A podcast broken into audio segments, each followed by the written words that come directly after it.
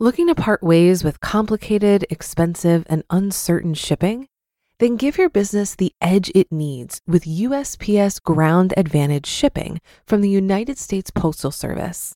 Keep everything simple with clear, upfront pricing and no unexpected surcharges. Keep things affordable with some of the lowest prices out there. And keep it all reliable with on time ground shipments.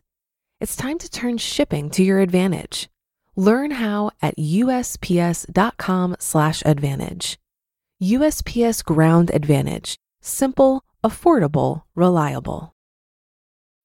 When you need mealtime inspiration, it's worth shopping Kroger, where you'll find over 30,000 mouthwatering choices that excite your inner foodie. And no matter what tasty choice you make, you'll enjoy our everyday low prices, plus extra ways to save, like digital coupons worth over $600 each week. You can also save up to $1 off per gallon at the pump with fuel points. More savings and more inspiring flavors make shopping Kroger worth it every time. Kroger, fresh for everyone. Fuel restrictions apply.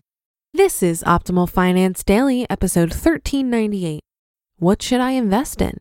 by Chris Reining of chrisreining.com. And I'm your host and personal finance enthusiast, Diania Merriam. This is the show where I read to you from some of the best personal finance blogs on the planet, sometimes a little too enthusiastically.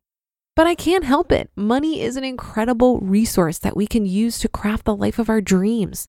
So thanks for joining me today and every day. For now, let's get right to it and continue optimizing your life. What should I invest in? by Chris Reining of chrisreining.com.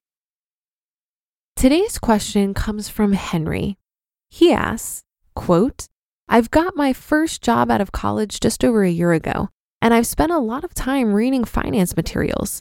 I finally like what I've got set up and I'd been saving a few years before graduation. I worked several jobs, although I just put it into a savings account. Better than nothing. 3% pay match to company 401k, max contribution to Vanguard Roth, 6% pay to Aspiration Redwood Fund, other cash to Aspiration Bank with 1% interest checking, random sentimental deposits to Robinhood, free stock trader app, I have some money in Wealthfront, but I no longer contribute. I finally have my six month safety net in my checking account, and I don't know where to go from here. I've looked at the crowdsource REIT type things. I've considered buying property here in Nashville, buying a drone and selling survey services on the weekends, other ventures, or just plowing more money into the 401k. I can decide what's best for my situation, but I want to know what all my options are first. So, what are all the options after the classic 401k match, Roth, liquid safety net? I don't want to know what's going to potentially give the best return because everyone's situation is different. I just want confirmation that I've considered all the alternatives. End quote. When you're trying to figure out what to invest in, these are your options buy rental property, start or buy a business, the stock market, and actually, there's a fourth yourself, like education, workshops, seminars, and books. So you're not missing anything, but what you're finding is that each of these options leads to more options. I mean, you're only investing in the stock market, and I'm counting at least five different investment accounts. And in all those accounts, you're probably investing in all kinds of different things because you can choose from thousands of different stocks, bonds, mutual funds, index funds, REITs, MLPs, and so on. When you have accounts all over the place, invested in all kinds of different things, you end up with a complicated portfolio and when you have a complicated portfolio, it's harder to manage. And when it's harder to manage, you're more likely to be tinkering and tweaking and adjusting things. And what you're really doing when you do that is destroying your future wealth. Here's why. Over the last 30 years when the S&P 500 returned 10.35%, the average investor returned 3.66% because the average investor is tinkering and tweaking and adjusting things. When you have a simple portfolio, you don't do that. For example, in my 401k account, I have an S&P 500 index fund. That's it. There's nothing to mess with. This is the same approach you can take with all these other investment options. You have a full-time job, meaning you don't have the time to be learning more about the stock market, plus buying and managing rental property, plus starting a side business. You need to pick just one thing because that way you're focusing your limited time and energy on just one thing. That's how you become successful. Once you're successful, you can put it on autopilot and decide if you want to pick the next one thing. I know at the beginning of your 20s, it's difficult to imagine you have decades ahead to invest in all these different things. But I'm telling you that you have decades ahead to invest in all these different things. You can spend your 20s learning how to invest in the stock market. So you're setting up your accounts and choosing your investments and getting everything streamlined.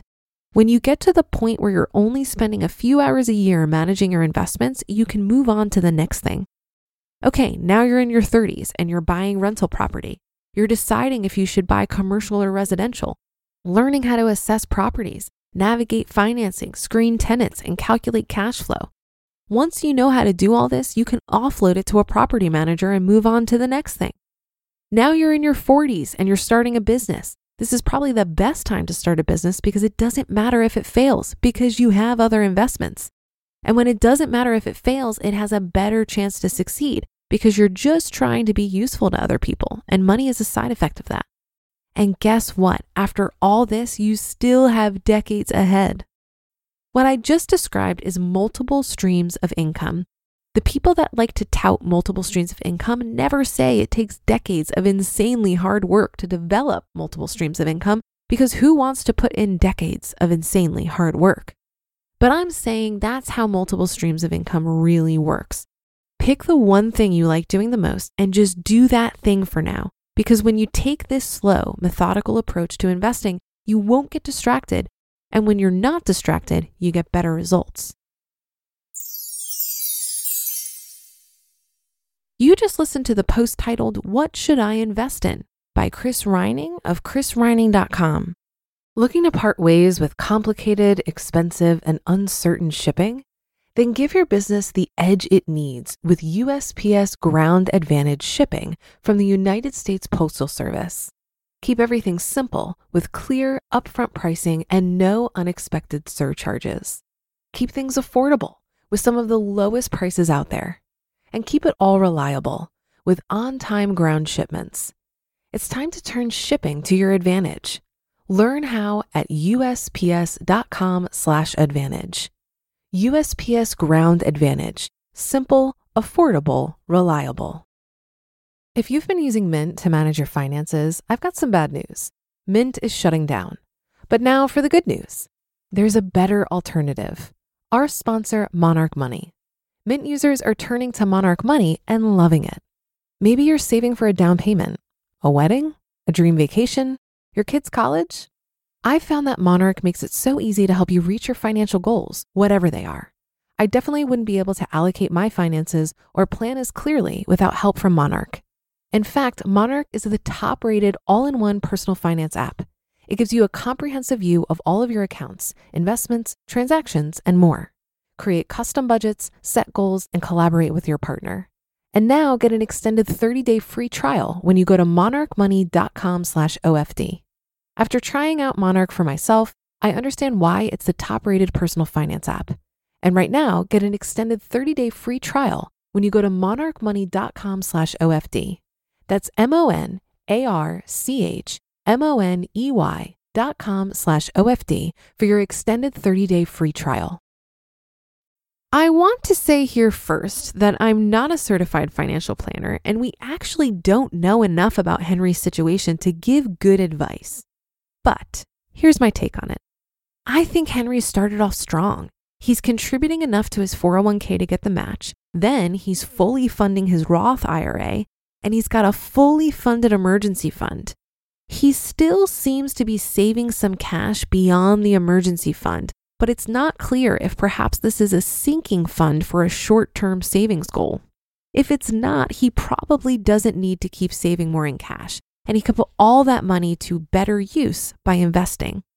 I agree that he's a little all over the place in his investments outside of retirement vehicles. My first thought was to question if he has a high deductible insurance plan, so would be eligible for an HSA. If so, this is a great vehicle for him to invest in because it goes in tax free, grows tax free, and he can take it out tax free to pay for medical expenses. Being young and I'm going to assume healthy, he probably doesn't have many medical expenses and can just let his investment here grow. At some point in his life, he will have medical costs and he can pull from his account or he can access the money after 65 for any reason and just pay taxes on it, like with his 401k. If he has extra funds to invest after that, I'd probably dump the rest into the 401k. The tax advantages are just too good to pass up. And if he does end up retiring early, he can access these funds through a Roth conversion ladder. I'm sure there are individual situations where this won't make sense, but I decided to fully fund my retirement vehicles, which are my 401k, HSA, and Roth IRA, before I started doing any after tax brokerage investing. And that's a good chunk of my gross income, about $29,000. So it could take a while to work up to that when you're just starting your career. I'm not sure about his financial goals, which is why it's hard to give any real meaningful advice. But that 6% he's contributing to the Aspiration Redwood Fund tells me he's probably interested in socially responsible investing. While his options might be limited in what's offered in the 401k, he should have some good options in his Roth through Vanguard to continue with this investment preference. I do agree that he should probably clean up his investment strategy in stocks before he starts thinking about real estate or starting a business. He's young and has the benefit of time, so should put the power of compound interest to work on his retirement vehicles. And that should do it for today. Have a happy rest of your day, and I'll see you on the Thursday show tomorrow, where your optimal life awaits.